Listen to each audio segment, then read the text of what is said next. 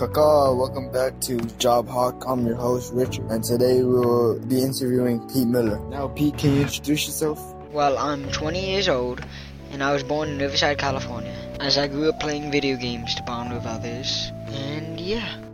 Pete here is a video game designer, and we'll be giving us details of how and why he became one.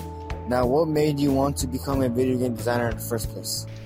Um, that's a hard question to answer. When I was six years old, I always loved to play video games as it allowed me to get closer to my older brother, as I didn't really talk to him that much until I started playing.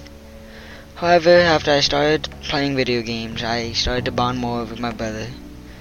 So I guess I became a video game designer, mostly because I wanted to allow other people to bond with their families, just like how me and my brother did. Although I'm not saying it's an become one, but allowing people to bond with each other is rewarding to me, in my opinion. That's quite a story you have there, Pete. I can see how you would want to become a video game designer. Now, Pete, what skills do you need to become a video game designer? As I don't know much about the process and the tech.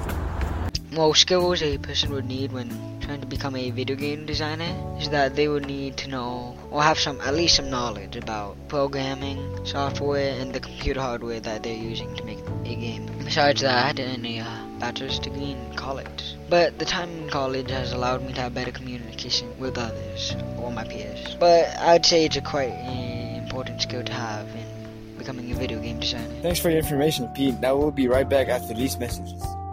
The global phenomenon is back. Call of Duty Modern Warfare delivers the most revolutionary multiplayer experience of the series yet, as it brings unmatched intensity and authenticity to its familiar experience.